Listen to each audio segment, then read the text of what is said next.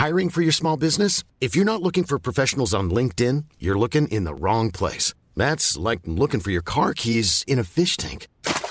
LinkedIn helps you hire professionals you can't find anywhere else, even those who aren't actively searching for a new job but might be open to the perfect role. In a given month, over 70% of LinkedIn users don't even visit other leading job sites. So start looking in the right place. With LinkedIn, you can hire professionals like a professional. Post your free job on linkedin.com slash people today.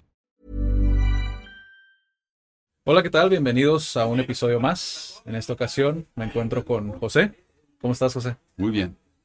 Eh, a José ya lo conozco desde hace cuatro años, si mal no recuerdo. Fue la cápsula que grabamos. Justamente también aquí en el Pasaje Rodríguez. Para quien no es de Tijuana, se encuentra en el centro de Tijuana. Y estuvo muy interesante porque aquella vez te comentaba, antes de empezar a grabar, que hablábamos mucho de la vocación de ser actor, ¿no? Estuve viendo un podcast de palabrotas que de hecho me gustó, me gustó mucho cómo lo condujo Mario. Y, y, y vi algunas cosas que si bien no quisiera repetirlo, porque igual pueden ir a ver ese episodio, me gustaría profundizar en algunas de ellas, ¿no? Lo primero es, sé que no eres de Tijuana, No. sé que eres de Brooklyn. Brooklyn, New York. ¿Cómo fue para ti descubrir México? Que fue, creo que es una de las cosas, nosotros siempre preguntamos como, eres de Tijuana, pero en tu caso, ¿cómo fue el momento en que descubriste México con la película de Traffic? Eh, ¿Cómo fue? Fue, fue, fue intenso. Mira, eh, en New, York, yo soy de Nueva York, yo soy de Brooklyn, New York. Eh, para nosotros, bueno, para mí, en mi, en mi cápsula que donde vivía allá en Nueva York, todo era, pues era, yo conocía todo lo que era de México por las películas o por los, los dibujos animados como Speedy González y todo eso, eh, Bugs Bunny, era como yo conocía a. México, ¿verdad? Y entonces cuando yo pues vine para acá en el 98 para trabajar y así hacer como trabajo de actor como en películas y shows de televisión. Mi primera película grande fue el Traffic. Entonces cuando vinimos acá para grabar, yo conocí a San Diego por la primera vez. Y cuando uno conoce a San Diego, no puede conocer San Diego sin conocer a Tijuana, porque Sí. es, casi, es así, es igual. Sí. Frontera, barda, la pared, el, el muro de Trump, no sé. Forget it, olvídalo. Es, es the same, es California, right? Hay Baja California. Sí. Entonces, lo que me di cuenta es que cuando venimos a grabar y también grabamos en Nogales, México, me di cuenta de la este mundo que todo el mundo me, me decía que era tan lejos, estaba tan cerca. Y me, cuando empecé a mirar y, y la gente y hablar, convivir con la gente y hablar con la gente, inicialmente lo hice porque estaba tratando de meterme en el personaje. Este, ya sabes que pues mi familia es- son de Perú. Entonces yo na- nací, me crié en New York. Sí. Entonces no tengo acento peruano, no tengo acento pues medio neoyorqui- neoyorqueño lo tenía, Sí. porque es lo- así como me, me, me crié. Ujú. Entonces, cuando empecé pues, a venir en Los Ángeles y hacer esos papeles, pues tuve que aprender la, la- la onda mexicana, el acento mexicano. Y después me enteré que en el acento mexicano no solamente es uno, hay varios, hay un montón. Sí. Del norteño, el chilango, y de la costa, y de este, el otro. Y me interesa mucho eso. ¿Y cómo fue, el, el- el, por ejemplo, tu primer acercamiento con el español? Porque, digo, te comento, o sea, me, me, me sorprendió mucho el hecho de que, a fe- a- aunque tu mamá, pues también tiene esas raíces, ¿no? Ujú. Latinas, tú no hayas tenido ese acercamiento, ¿sabes? Con, con, con, con Latinoamérica. ¿Cómo, ¿Cómo fue para ti el aprender español? ¿Ya lo empezaste en, en- en high school o cómo fue esa No, dinámica? bu- bu- bueno, fíjate que, que mi mamá siempre andaba en el teatro. Mi mamá es actriz, Teresa Sí. Yenke, entonces siempre se la pasaba en el teatro y hacía teatro en español, más tarde ya en inglés. Y entonces, pero yo me crié, pues, también con mi abuela. Sí. Y mi abuela solamente hablaba español. Ah, ok. Entonces, ah, pues tuve, a la cañona tuve que hablar con ella en español. Sí. Pero mi idioma, pues siempre era inglés. Sí. Desde, la, desde el kindergarten, bueno, desde de morrito, ¿verdad? Entonces, cuando me vine a Los Ángeles, en el mundo de espectáculo, de, de cine y de todo, ahí es cuando me di cuenta que yo tenía que, pues, hacer papeles de personas que recién llegado a, a, a, a- a Estados Unidos Sí. de otro país. Sí. Y ese mundo yo no lo entendía, no lo, no lo conocía y tuve que aprenderlo porque como actores, lo bonito de ser un actor es que tú aprendes, sigues aprendiendo hasta el día que, que te retires. Sí. Pero aprendes para tus personajes y yo dije, pues yo- si yo voy a hacer papel de una persona que acaba de llegar, tengo que aprender como de todo ese mundo, de dónde llega, si es de Guatemala, si es de México. Eran muchos papeles que personas que llegando de México. Sí. Entonces, y después cuando tenían que hablar inglés, era de hablar con un acento latino. Y yo tenía el acento de Brooklyn, que Sí. ya no lo tengo. yo, yo no sé dónde se fue, pero se me fue. Sí. Pero yo cuando, cuando llegué a Los Ángeles, me, me decían, mi primer trabajo grande, era un show de televisión, era para Fox y era un show que se llama The X-Files. Ok. Entonces, mis escenas eran en inglés, pero era también en español. Entonces, cuando empecé a hacer las escenas en inglés, el director me, me vino y me dijo, pues, ocupo que le, le entres un poquito más a lo de tus raíces. En ese tiempo yo no te entendía, pero entendía ya después que me lo explicó un par, par de veces que él quería un acento más latino. Ok. Entonces tuve que, entonces tuve que aprender y tuve que hablar con gente en la calle, hablar con mi mamá y a escuchar su acento, porque siempre he hablado con acento. Y yo no que me imaginaba en mi vida que yo tuve que aprender cómo hablar con ese acento. Y lo aprendí. Y después, hablando con un acento latino, no, ahí no, no termina. Eres, eres latino de dónde, pero eres latino de dónde, eres de, de aquí, de allá. Eres latino, pero eres de estatus de dinero Sí. que yo he hecho esos papeles y me encanta hacer eso. O eres que acabas de llegar y estás, you know, eres obrador, obrador, Sí. ¿cómo se Eh, dice? obrero. obrero, eres obrero. Eh, entonces tuve que aprender eso. Sí. Eh, eres de la calle o eres de, del, del castillo. Qué curioso porque mucha gente trabaja para dejar el acento y tú lo estabas aprendiendo. A huevo, lo tenía que aprender porque quería trabajar. Sí, sí, sí. Ocupaba trabajar. Entonces, Sí. llegando a Los Ángeles, uno hace lo que, pues, lo que es el rollo, ¿verdad? Sí. Ah, no, tú tienes que hacer esto. Entonces, mi gente, mi gente me decía, bueno, ese- en ese tiempo tenía un manager, me decía, ponte las pilas. Si quieres, ocupas trabajar aquí, deja ese acento neoyorqueño, de New York que tú tienes, déjalo, porque no la ocupaba. Entonces, tú- aquí tuve que aprender todo otro rollo y la aprendí y me gustó mucho. Entonces, por eso trabajando en Traffic, cuando me entré a Tijuana, oh my God, this is México. Wow, la cultura, la gente, eh, la comida, la música, me gustó mucho. Sí. Y me, me, pues, me envolví con todo eso. Y, me y- y, por ejemplo, uno piensa, digo, cuando lo ves desde fuera, de manera a lo mejor incluso hasta ignorante, ¿no? Dices, Nueva York, existe mucha oportunidad en películas, pero tengo entendido que Nueva York es más inclinado hacia el teatro, ¿no? Y Los Ángeles es más hacia lo que son las películas. Originalmente. ¿Y esa siempre fue la razón por la que te fuiste a Los Ángeles? Sí. Ahora se está haciendo bastante películas y bastante shows de televisión en, en Nueva York. Pero en mi tiempo, cuando empecé en, en este business, pues no, era, si tú haces teatro, te quedas en New York. Y ahí, ahí es donde yo me, yo me preparé, Sí, desde los 14 años haciendo teatro. sí, Y pues eh, me gustó mucho y, y aprendí muchas cosas en el teatro. sí. Eh, cuando am, aprendí cómo arriesgarme, porque cuando intenté cosas nuevas y nuevas técnicas, lo hice enfrente de un público. No lo hice en un estudio o una, una academia, lo hice ahí enfrente de la gente. Este, y, y era difícil porque mi mamá, siendo una actriz consagrada en Nueva York, ya tenía su reputación. sí. Entonces todo el mundo decía, ay, cuando, cuando hice mi primera obra, "Ah, hay que ver el hijo de Teresa, que ver qué es lo que va a hacer, porque va a ser es el La hijo de Teresa. expectativa, ¿no? Viene la sangre. Sí. ¿Tú sabes lo que, lo que viene en la sangre? No es tanto que el talento es que viene en la sangre. Lo que viene en la sangre es las ganas de hacer esto.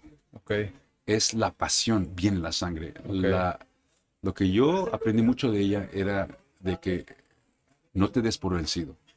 Eso fue lo que aprendí. ya. En un business, sea de teatro o en Hollywood, que es así también, es así bien fuerte, si de verdad te gusta y te cierran cantidades de puertas, tienes que tener, ¿verdad?, los pantalones bien puestos Sí.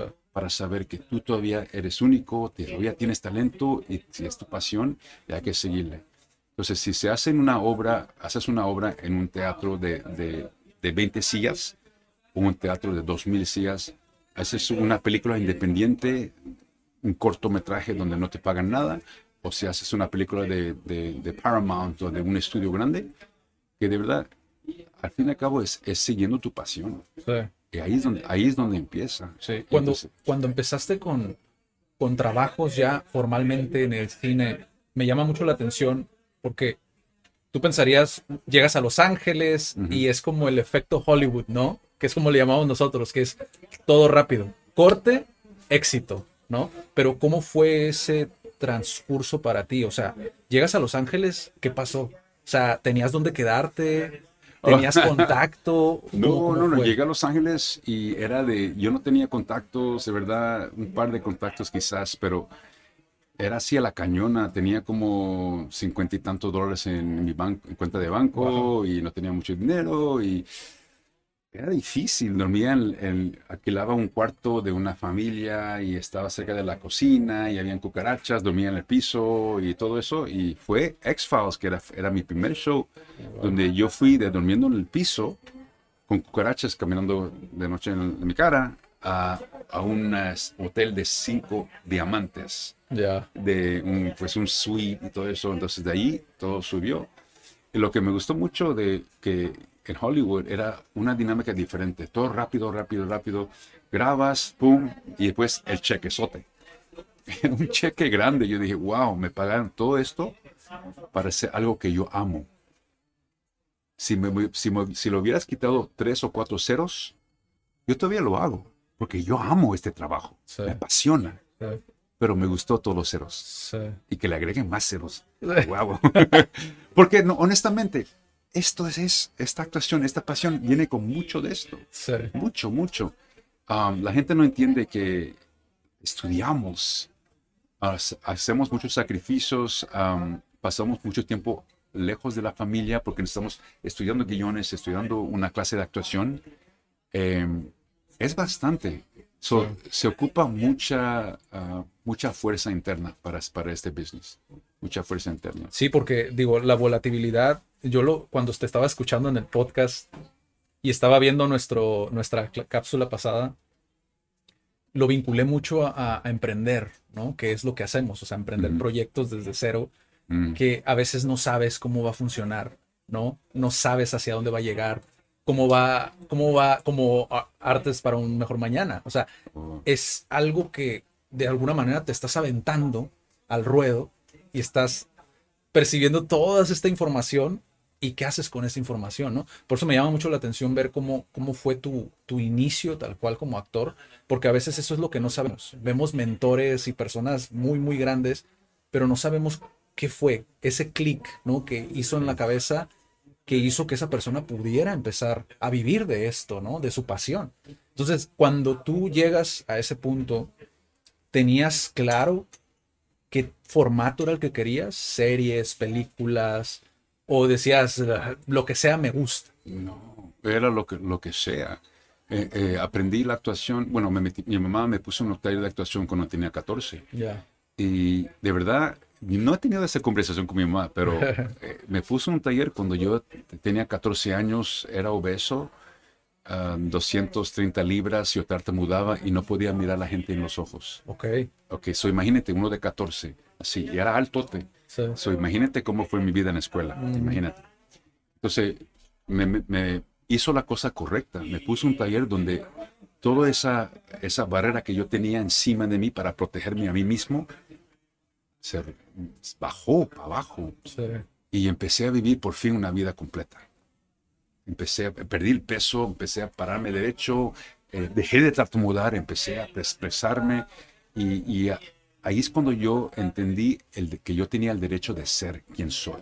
Ok. No importa dónde estoy, si estoy famoso, si no estoy famoso, si estoy rico, si no estoy rico, yo tengo el derecho de ser, punto. Y ahí, eso fue- ahí es donde empezó, eso empezó algo. Sí. Y cumplí 15 durante ese taller de actuación. Era un taller de seis meses, me recuerdo. Y después cuando vine, empecé a hacer teatro porque me encantaba. Yo hacía teatro cuando me pagaban, no sé, para los, los pasajes del transporte. Y eso era, y era suficiente Sí. era suficiente. Después cuando hice, cuando me mudé a, a- a Los Ángeles, era porque en, en Nueva York agarré un trabajo en un show de televisión, era un show de Fox. Y dicen, ah, te vamos a llevar a Los Ángeles a, a grabar el resto del capítulo. Yo dije, ok. Y me llevé. Y claro que en ese tiempo yo tenía pues toda la pinta de que sea de un malandro. Era bigote así, alto, latino, voz, eh, corte así. Pues me dieron muchos papeles de, de, malandros. Entonces, pero yo lo hacía porque yo pensé, pues es mi trabajo como actor en una historia. Entonces, yo en Nueva York cuando hacía teatro hacía de todo. Porque yo bailaba, hacía, pues hice una gira de West Side Story Europa. Entonces, imagínate, José, tú bailabas profesionalmente. Bailabas, cantabas, actuabas. Es lo que se hace. Yo hasta bailaba desde niño, tap. ¿Tú crees que esa, esa de tap la uso aquí en Hollywood? No, ¿cuándo me, me la van a pedir? Yo, me puedo levantar aquí si hubiera espacio y hacerte un tap, una rutina bien, bien, cabrón, pero no, pues es algo que lo tengo adentro porque, por, por, mi capacitación en Nueva York. Pero acá yo, yo hice lo, lo que me caía me caía un, yo hice una película de terror también, me cayó pues comedias, de todo. Entonces, pero más lo que cayó después que Traffic eran eh, puro papeles de villanos y todo eso. Y, y, ahí es cuando pues me enamoré de esos papeles. Vi, vi también en el podcast donde haces esta diferencia entre lo que es el actor y la estrella de cine, ¿no? Y me llama mucho la atención el, el esta parte de cómo tú eliges las series o, aparecer en pantalla al teatro. ¿Cómo fue para ti? ¿Por qué no el teatro? ¿Y qué diferencia existe realmente entre el teatro y el cine o la serie? Bueno, lo que me gusta mucho lo del cine serie es que más gente la van a ver. Y ahí graban y ahí queda grabado. En teatro es otra experiencia y no la nego, es una experiencia estupenda donde tú puedes hacer, pues, hacer tu personaje, desarrollar tu personaje y el camino de tu personaje, pero enfrente de un público en vivo y sentir esa vibra y sentir y llevar este grupo de personas en tu camino a través de la obra es, es impactante y es algo que es súper, súper, súper, súper um, um, emotiva. Pero también hay otra cosa donde tú grabas algo y en una película, una serie de televisión, y ahí queda. Y nosotros seguimos envejeciendo, seguimos en, sabiendo más cosas en nuestra vida, pero eso queda ahí. Y, la gente, para que la gente la vea. Por eso ahora a mí me gusta hacer proyectos que van a dejar un buen impacto. Okay. Cuando empecé, yo hacía lo que sea. yo hacía lo que sea. Dame el trabajo, le hago, hago esto a un punto yo dejé de hacer papeles de, villanos en películas que no tenían ni una historia buena o que no tenía, solamente era para enseñar a un malandro. ya, yo, de un punto yo dejé eso. Pero me gusta mucho las historias que, que puedan a, mover la gente desde adentro y a, impulsar cambios adentro de ellos. Y objetivo es impulsar cambios en todo el mundo. Y cuando, cuando empiezas con, digo, a final de cuentas no deja de ser un emprendimiento, Artes para un mejor mañana, ¿cómo, cómo fue para ti, hablando desde la parte personal y también la parte como el hecho de, ¿se te presentó la oportunidad o tú decidiste directamente tú solo aventarte e invertir en, en ese proyecto directamente? ¿Cómo fue para ti? En Artes para un mejor mañana. Wow, eh, eh, me da mucha me río porque este, Israel, yo digo que él impulsó empezar Artes para un, mañana. O en inglés, Arts for Better Tomorrow, que de verdad empezó Arts for Better Tomorrow. Este es un proyecto que está gateando por años y demora mucho tiempo para, pues, para iniciar. Pero está iniciando cosas buenas. Pero eh, te digo que es un proyecto que nació de este trabajo que estoy haciendo, donde digo que me gusta la idea de que la actuación pueda ayudar a alguien a impulsarlos a salir desde su barrera como yo tenía. si yo no hubiera pasado lo que yo pasé cuando yo era joven, de los 14 años así encerrado en mi propia cueva, mi propio, ya, mi propia cueva, si eso no hubiera pasado, no creo que yo hubiera tenido la pasión para, para empezar Arch Tomorrow. Eh, la idea de poder a, poner un taller de actuación y a enseñar a los jóvenes actuación de, no solo de teatro, es una fusión de teatro y cine, pero usar eso para impulsar al joven, para mirarse él mismo o ella misma, mirarse y a ver y encontrar, descubrir las calidades buenas y buenos que tiene Sí. y aceptar lo que tiene y después impulsarlos para que suban para arriba. Eso es. Yo no estoy tratando con Arts for Better Tomorrow o Artes para un mejor mañana, no estamos tratando de, de- de lanzar carreras actorales. Yo te lo digo, eh, no. Ahora, si algo pasa y le interesa actuación, pues qué bueno. Si te interesa dirigir, bueno. Sí, es más una bien. terapia, ¿no? Por lo menos como se ve, es como... Sí, es que es una Ese terapia. reflejo, ¿no? Ese sí, espejo. sí. Eh, eh, no usamos la palabra terapia porque el morro se va, se va, Ya, se va sí, volando. sí, sí, Pero es lo que es. sí. Es, es, ahora no estoy mintiendo, no es decepción, Sí. es un taller de actuación. Sí. Y es un taller de actuación. Lo único que es, es algo, una fórmula que Yenke puso, recordando de cómo le enseñaron a él cuando estaba aprendiendo actuación, que él puede usar su voz, él puede usar como él es y que es suficiente para meterse en ese papel. Entonces es como al- a, la, a la juventud, lo que tú tienes es suficiente. Como eres es suficiente. sí. Entonces todo el mundo estamos tratando de decir, "Ay, hay que, hay hacer esto, hay que hacer esto, hay que lanzar, you know, el objetivo es para llegar hasta acá. Pero no reconocemos lo que tenemos acá. Y lo que tenemos acá es suficiente. Y lo que tenemos es una persona que está, que sabe que va para allá. Pero no, no podemos descontar lo que hay aquí. sí. Entonces, toda, pero tengo mis defectos. Sí, qué lindo los defectos. Gracias a Dios por los defectos. Ay, pero soy penoso, me pongo nervioso. Ay, qué lindo que te pones nervioso. Porque cuando, como le enseño a mis alumnos, cuando tú te pones nervioso, quiere decir que a ti te importa. sí. Lo que estás haciendo te importa. Ay, pero no me quiero poner nervioso. ¿Por qué no? Porque el corazón te hace así, pum, pum, pum, pum, pum. Qué rico. Qué bueno. Eso quiere decir que estás vivo. So, si le preguntas a, un- a mis alumnos que aquí en Tijuana, que son, ahorita estamos trabajando con una nueva casa hogar, sí. lo primero que van a decirte, ¿qué aprendiste en la clase Yankee? Que los nervios es normal. Que los nervios quiere decir que estás vivo. Que no es nada malo. sí. Entonces, e- es algo así tan sencillo. Y todo eso se impulsó por mi experiencia cuando era 14 años. En la introducción, introducción a la actuación.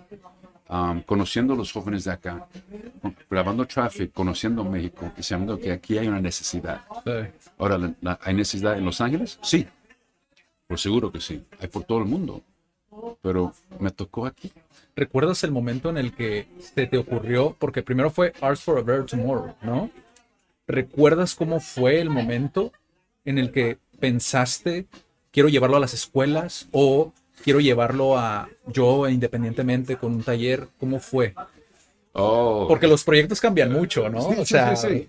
de alguna manera, you pivot, ¿no? You pivot. Hay un- else, hay un cambio, un- un giro. Exacto, o sea, co- como en un personaje en- hay un giro que el personaje le agarra en un papel. Fíjate que cuando nació Arts for Better Tomorrow, yo ya estaba viniendo a Tijuana. Estaba viniendo a Tijuana desde dos- 2001. En 2012 inicié A lot can happen in three years, like a chatbot may be your new best friend. But what won't change? Needing health insurance. United Healthcare Tri Term Medical Plans, underwritten by Golden Rule Insurance Company, offer flexible, budget friendly coverage that lasts nearly three years in some states. Learn more at uh1.com. There's never been a faster or easier way to start your weight loss journey than with PlushCare. PlushCare accepts most insurance plans and gives you online access to board-certified physicians who can prescribe FDA-approved weight loss medications like Wigovi and Zepbound for those who qualify. Take charge of your health and speak with a board-certified physician about a weight loss plan that's right for you. Get started today at plushcare.com slash weight loss. That's plushcare.com slash weight loss. plushcare.com slash weight loss. un taller. En cambio, uno de mis alumnos está aquí mirando, a Brian. Este, en 2011, yo ya había traído, yo, yo había traído grupos de universitarios de Cal State San Marcos, que está allá por San Diego County, Sí. a esta, la primera casa hogar, que es una casa hogar que queda por Ejido Matamoros. Y para hacer, mirar películas y hablar de las películas, y hacemos los círculos, dibujamos también, y arte, ¿verdad? Entonces, yo, pues, me, en la universidad me, me reconocieron con un doctorado honoris causa y yo nunca me gradué de la prepa. So, entonces yo dije, wow, eso fue un evento grande. Entonces mi mamá nunca tuvo oportunidad de, de verme en una graduación porque nunca tuvo una graduación. Entonces aquí, pues, ok, un honoris causa, 1500 alumnos, mayoría latino, allí en un estadio de, de fútbol, ahí aire libre y yo tuve que hablar y todo eso. Entonces, cuando yo dije, yo hablo, yo quiero hablar y dedicar este honoris causa, lo quiero dedicar a Israel, que es el, el, el joven, primer joven que conocí en la primera casa hogar, y a toda la, la juventud de Tijuana que está tratando de salir adelante. Right, De salir adelante. Y lo hice. Entonces, Israel, pues le conseguí pelea, ah, vamos a conseguir un permiso por un día, y le conseguimos iba a pasar, no iba a pasar, iba a pasar, no iba a pasar, y pues, pum, pasó. Y pum, y él fue y está ahí sentado con mi mamá, con mi hermano, y está ahí con, con la directora de la casa hogar y su esposo, uh, Carmen y, y, George. Y yo estoy ahí hablando, hablando y hablando, y cuando yo mencioné su nombre, aquí está Israel, y, Israel, y dice así, aquí está Israel, él está aquí con hoy, hoy con nosotros. Él se levantó y hizo así. Todo y cuando yo vi eso, yo dije, yo nunca lo he visto hacer algo así. Yo, no, yo no, nunca le dije, Israel, voy a mencionar su nombre, Israel, párate y haz así. Yo nunca le dije eso porque yo apenas sabía qué es lo que iba a decir. Y cuando hizo eso, yo dije, algo, algo empezó cocinando aquí en mi cabeza. Después me senté, después que el, el speech, me senté y ellos tenían que dar los certificados a, todos los 1500. So, fulano de tal, ah, y yo dije, híjole, estamos a tres y, faltan 1500. Entonces yo estoy sentado y mi cabeza está pensando, y todavía pensando en Israel haciendo así. Entonces yo dije, ahí es donde nació Arts, Arts for Better Tomorrow. Yo dije, yo tengo que tomar es, a, a llevar esto y llevarlo al próximo nivel. Entonces ya no es un taller para levantar autoestima ya no. Es un taller para levantarlo fuera del asiento y hacer así. Porque temo de, ocupa más que autoestima para uno levantarse en frente de 1500 personas como él lo hizo y a, y a dar el giro y hacer así a todos. Es, es, más que autoestima. Entonces, ahí es cuando nació Artes. entonces, yo te diciendo, ok, empecé talleres y, y ya como pasó como unos meses y empecé los talleres en la primera casa hogar de ahí se fue al rancho, que es donde conozco a Brian. De ahí se fue a la Lázaro Cárdenas, donde conocí a Andrés y Andrés que está aquí. Y aquí en, en, las escuelas, las prepas de Los Ángeles, en diferentes casas hogares, empecé yendo a otra casa hogar. Y lo que me gustó mucho era que las casas hogares se hablan. Es un network y se conocen. Entonces uno empezó a hablar con el otro y ya se enteraron del taller que estaba haciendo. Y honestamente, cuando empecé los talleres, yo sabía que tenía que hacer actuación. Pero aquí está un, algo que voy a confesar, que porque uno es un buen actor, no quiere decir que puede, que sabe cómo enseñar actuación. Son dos cosas. Sí. Yo soy, pues, yo soy buen actor porque me encanta, Sí. pero, tam, pero tampoco, yo nunca he dado un taller. Ese es otro rollo, es otro monstruo. Sí. Entonces, empecé a dar talleres y me enteré que no sabía cómo dar un taller, pero, pero me la rifé. Y eso es, una, eso es una frase que yo aprendí aquí. Si no sabes cómo hacerlo, te la rifas. Y, y lo hice, me la rifé y averigüé qué es, lo, qué es lo que funciona y qué es lo que no funciona. Y había muchas paredes que yo entré corriendo y que me topé con muchas, muchas bardas. Sí. Pero de todo eso saqué muchas cosas que funcionan. Sí. Y, y, lo que cuando yo vi el cambio que estaba pasando en, en, la, en los jóvenes, pues me ayudó bastante Sí. para seguir.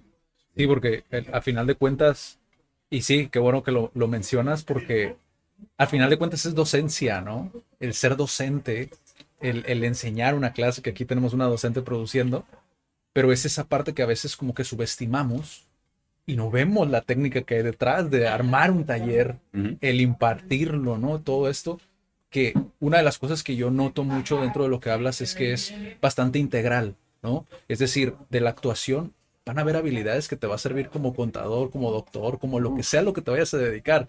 Y eso es algo que yo comparto mucho porque cuando eres emprendedor, eres todólogo, o sea, haces de todo.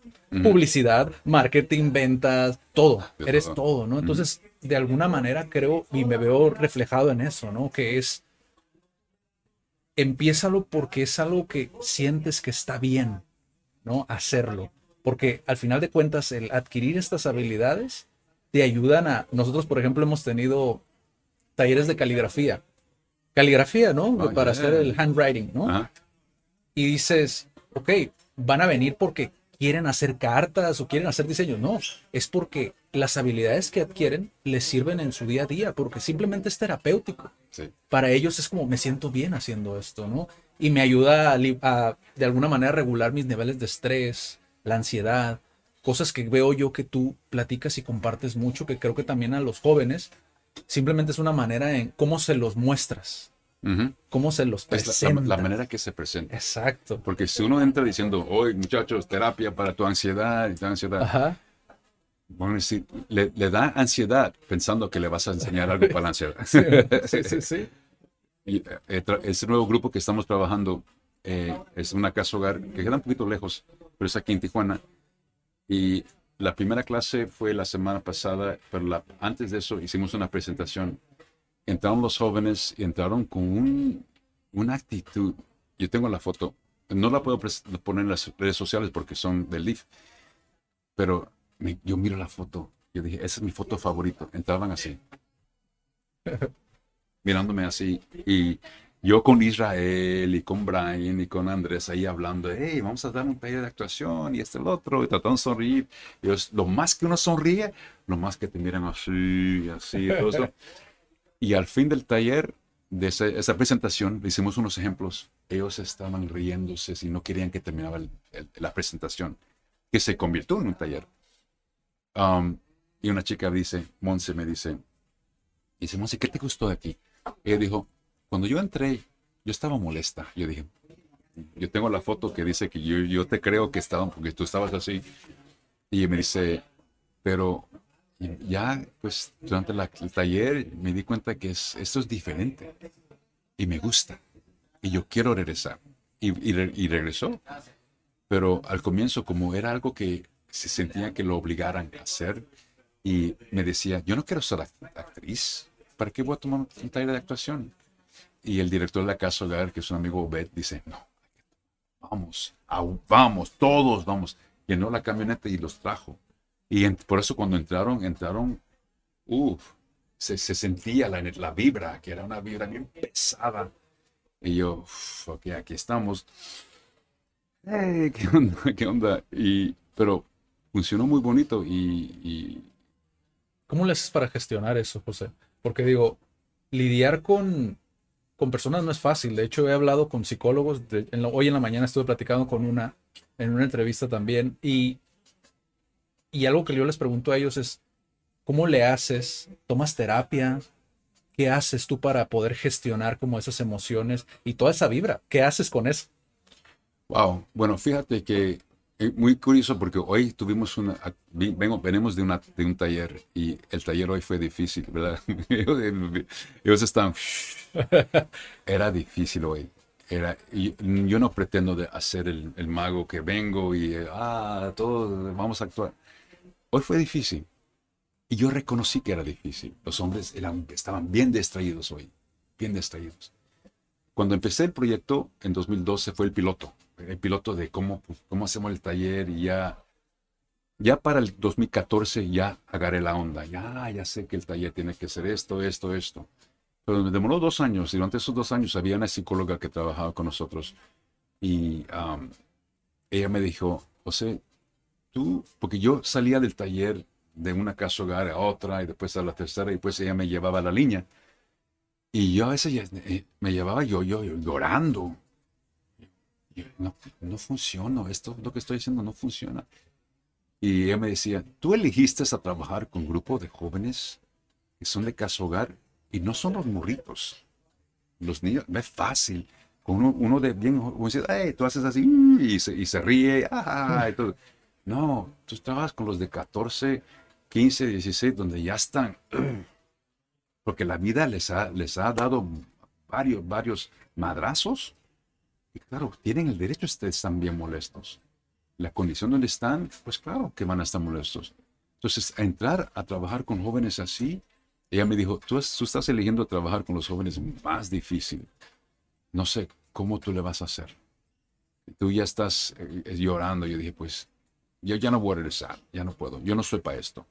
Pues pasaba una semana, dos días, tres, y después yo dije, hay que, hay que regresar. Entonces ella me dijo, oye, ¿tú, ¿te gusta el, qué, qué, qué, es esto? El masoquismo. ¿El masoquismo qué? no, es que, y yo, yo, creo que eso tiene mucho que ver con, con lo, mío. Y, te voy a compartir algo personal. Eh, algo pasó en mi vida cuando era joven, antes que empecé a entrarle la comida a los 14, donde mi familia se, mi papá se separaron, ¿verdad? Y en ese tiempo yo, pues, una forma pensé que yo tenía algo que ver con eso. Se me echaba la culpa, ¿verdad? Y eso pasa, especialmente cuando no me dijeron nada. No, cuando le dicen al moro nada, pues el moro te saca sus conclusiones y siempre son conclusiones negativas. Sí. Entonces, para mí, yo, pues, yo entiendo estar así, así, entendí muy bien eso. Entonces, por eso yo, yo sabía que yo no iba a ser abandonar a nadie a este grupo. Como yo le decía a mis, yo le decía, eran mis, mis, ah, mis lloras, mis little lloras, eran como, porque los jóvenes tienen mucha sabiduría, pero también tienen la potencial de ser un, montón, un grupo de bullies, ¿verdad? A huevo. pero yo lo digo la verdad, ¿verdad? Eh, Son muy crueles, ¿no? O sea, puede llegar a ser esa Es, que sin filtro. those who hurt, hurt. Esos que están adoloridos van a doler, van, a, van a, tratar de doler. Es lo que conocen. Pero yo no entendía eso en ese tiempo, por eso tenía mi psicóloga que me hablaba. Entonces yo, el, el, el de, la última casa hogar era de playas. De playas a la línea era como unos 45 minutos de tráfico y ella lo usaba para hablarme. yo, yo hacía terapia. Yo, lo único que faltaba era ponerlo así atrás y, ay, háblame, háblame. Entonces, pero aprendí mucho y yo te digo algo, hasta con los bullies, los, los jóvenes bullies y los jóvenes yodas que a veces se combinan, eh, mucho potencial. En todos, en todos. Mucho potencial, muchas posibilidades. Y si yo sé que si tenemos algo que ver con ayudar a la próxima generación, estos jóvenes van a estar en la calle con nosotros, van a estar caminando la revolución, van a estar en el cine, van a estar sentados junto al lado de nosotros en el taxi, lo que sea. Entonces tenemos que hacer nuestra parte, para, si podemos. Y yo pude. Eh, había mucho conflicto, pero yo pude. Entonces por eso yo, yo, yo sigo regresando, regresando y tratando de, de poner mi, mi, mi, grano de arena, no sé. Sí, porque eh, veo que eres una persona que es muy autoconsciente y eso creo que ayuda mucho cuando, cuando se te presenta ese obstáculo, como que ves ese propósito más allá, ¿no? Como el propósito es más grande que el obstáculo, ¿no? Que se presenta, que es una mala cara, ¿no? O una grosería o lo que sea, ¿no? Hay que ser, porque yo, yo era así, yo me recuerdo. Y alguien tuvo la paciencia conmigo. Entonces yo digo, pues en la vida yo tengo que seguir. Y si yo tengo que ahora aprender a tener la paciencia con alguien, pues Claro que lo voy a hacer. Sí, Yo, era yo estaba en el, otro lado. Pero honestamente los jóvenes me han enseñado bastante. Y por ejemplo, de esta experiencia que les tocó, mm. les tocó vivir actualmente, si, si volteas atrás, el primer taller que tú hiciste en Tijuana, ¿te acuerdas cómo fue? ¿Salió bien? ¿Cumplió tus expectativas? ¿O dijiste, wow? Yo, yo no sé cómo salió, hasta me enteré el año pasado, no, temprano este año, eh, con Israel. hicimos una entrevista para mi documental. Entonces yo le dije, oye Israel, ¿te acuerdas cuando empecé los talleres ahí en tu casa hogar? Era por Ejido Matamoros. Sí, sí, sí. Me dijo, sí, sí, eran talleres, sí, sí, me recuerdo. Y le dije, ¿tú sabías que yo no sabía lo que estaba haciendo? Y se quedó callado. Y le dije a, mi amigo Iván Gómez, que es el, el, director of photography, yo le dije, hazle zoom a su cara de lo que yo le voy a decir, porque yo quiero compartir con él. A huevo tengo que sacarlo. Entonces yo le dije, yo no sabía lo que estaba haciendo Israel. Así le dije. Y se quedó callado, no dijo nada. Entonces yo le dije, yo le pregunté, ¿qué tú crees que era? Él dijo, pues eran ah, pláticas de motivación. Yo dije, sí, sí. Interesante. ¿no? Entonces yo, y yo me alegré. Sí. Yo hice plática de motivación. Yo, cada semana venías, yo dije, con razón que todo el mundo se prendía, todo, you know, de, la, de ahí, de- del, del grupo, se animaban y, y dije, wow, era, era práctica de motivación. Yo dije, es suficiente. Y hablamos de actuación y les enseñaba videos y traía personas con, con trabajos de artes y mira, yo pinté esto porque yo traía mucho dolor y por eso me salió esto, esto. Yo los llevaba al teatro. Entonces, pero yo no, de verdad, no empecé un taller de actuación inmediatamente, eh, porque no sabía cómo hacerlo. Sí. Después ya cuando movimos el taller a un rancho, ahí por Residencia del Bosque, entonces a huevo tenía que empezar un taller de actuación y me recordaba de las dinámicas que yo hacía cuando yo tenía 14 y le empecé a hacerlo ahí Sí. y funcion- funcionaba mucho. Yo creo que lo que era más con ese primer grupo era esta, este sentir de comunidad, de familia. Eso fue lo que yo, lo que, lo que pude crear. Que cada semana nos vamos a reunir y vamos a juntarnos este y vamos a hablar, vamos a hacer un taller y vamos a hacer unas dinámicas y después Ese es el propósito, realmente. Crear una familia. O cuál es como tú, cómo lo ves tú a, a largo plazo, como el proyecto de Arts for a Better Tomorrow. La ¿Cómo- idea-? La idea es para que los jóvenes um, usar las herramientas que nosotros enseñamos, que el, que el actor aprende, para a, a ser fuerte en un, en un business que es bien difícil. Sí.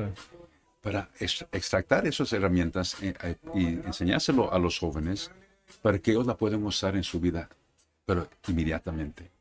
Desde el primer taller, ellos ya tienen, tienen una herramienta para usar ahí en la vida afuera, sea en la escuela, sea en el trabajo, sean en sus relaciones, en sus amistades, en, como amigos, con familia. Esa es la idea. Entonces, es de preparar a la juventud para que cuando salgan, no solamente de una casa hogar, pero cuando salgan de la prepa, cuando salgan de, de- para vivir solo, para poder tener unos tips que a mí me hubiera ayudado a tenerlos cuando yo era bien joven, pero para que ellos tengan, para ya estar un poquito más preparado. Ya sabemos que el, el mundo tenemos mucho, tenemos el, no- nosotros no teníamos el, el smartphone, el internet, no teníamos cyberbullying, no teníamos todas esas cosas que son ahorita, eh, que son, el social media Sí. les distrae mucho. Sí. No teníamos tanto eso. Entonces ellos están batallando más. you know. Sí. Entonces, por eso prepararlos mejor emocionalmente, socialmente, prepararlos para la vida afuera. ¿Te ha pasado alguna experiencia con alguno de los chicos donde, digo, me imagino que Israel pues se volvió como, como este hijo, ¿no? De alguna manera. Sí, sí. Y ahora él tiene una hija Ajá, que, que sí, cumple, sí, la sí. próxima semana cu- cumple un año. Entonces yo soy, Israel siempre ha sido como mi, bueno, yo siempre decía mi hijo es, ah, espiritual, pero mi amigo dice, no, es tu, tu hijo cósmico. Órale. Ok, es mi hijo, ahora yo soy un abuelo cósmico, técnicamente. Pero por ejemplo, en el caso de, en el caso en particular, digo, de Israel o cualquier otro chico, donde te involucras ya a un grado como, como personal, que you care, ¿sabes? Como que te importa El, primer grado. grupo, el primer grupo del rancho, Ajá. esos yo los veo como, como mis hijos. El ¿Y, primer grupo. y cómo le haces, por ejemplo, para gestionar, para mentalizarte? Creo que es más que nada de, están viviendo en un contexto a lo mejor muy difícil. bien difícil. ¿Cómo, ¿Cómo le haces tú como persona para, tengo que dejarlos ir, no puedo hacer nada? ¿O cómo, cómo le haces tú? Yo no puedo decir que no puedo hacer nada. No, Ok. de verdad, no, no, yo soy Capricornio terco y yo sé que tengo mi vida a vivir y preocuparme de mí mismo y yo sé y lo hago, me preocupo pero también eh, me preocupo de ellos y estoy quiero estar seguro que van a la escuela, que tienen todo. Si y- les das ese seguimiento Oh, de ver, sí, ah, oye, seguimiento. fuiste a la escuela, No, yo, yo digo, ok, ya te prepa ya se terminó, universidad, ¿qué onda? O escuela de oficio, ¿qué onda? ok, Porque de caridad, de dar dinero, yo no sé de eso. sí, Porque es, es regresando al enseñarle a pescar.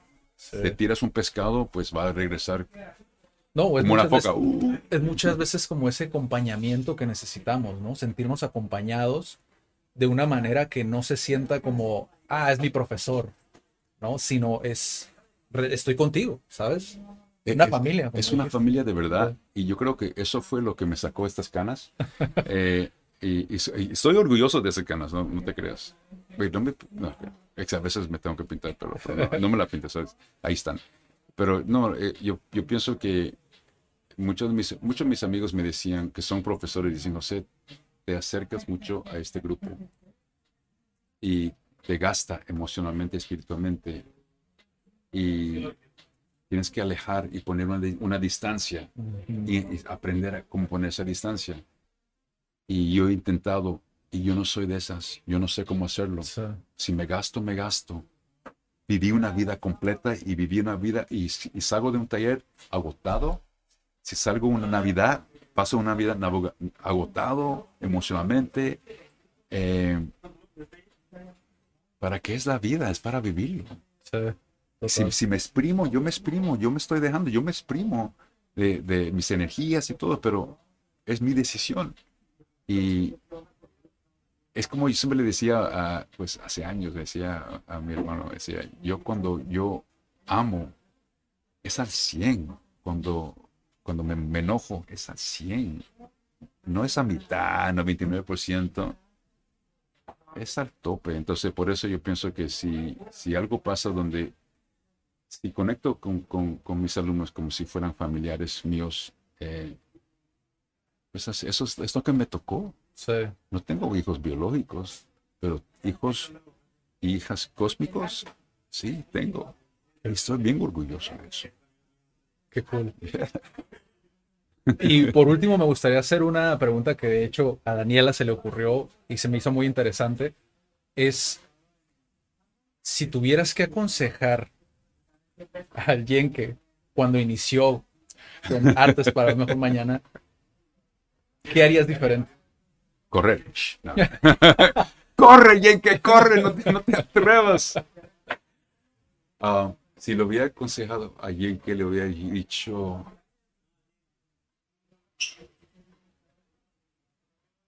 Prepárate.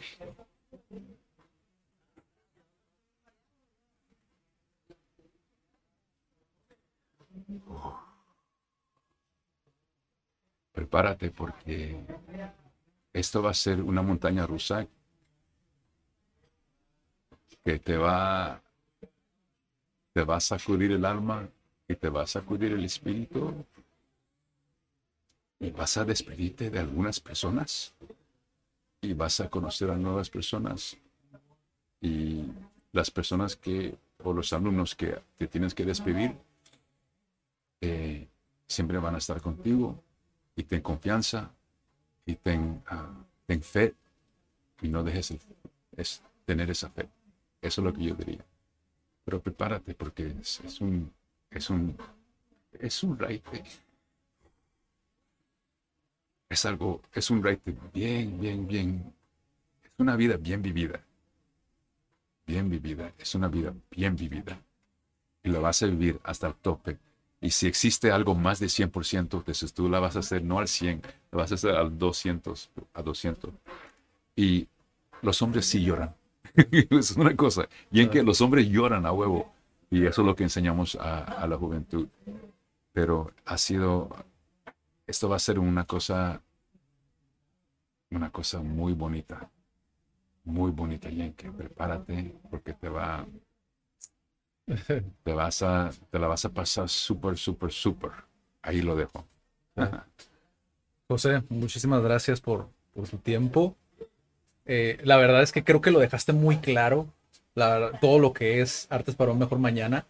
Podría indagar en inteligencia emocional, resiliencia y todo, pero creo que es algo que, que lo tienes tan arraigado como dentro de tu misma historia, como que es un reflejo de alguna manera. Y creo que no hay mejor palabra que, que- que definirlo como, pues es una familia, al final de cuentas, ¿no?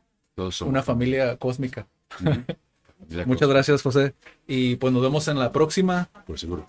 Cuídense mucho. Chao.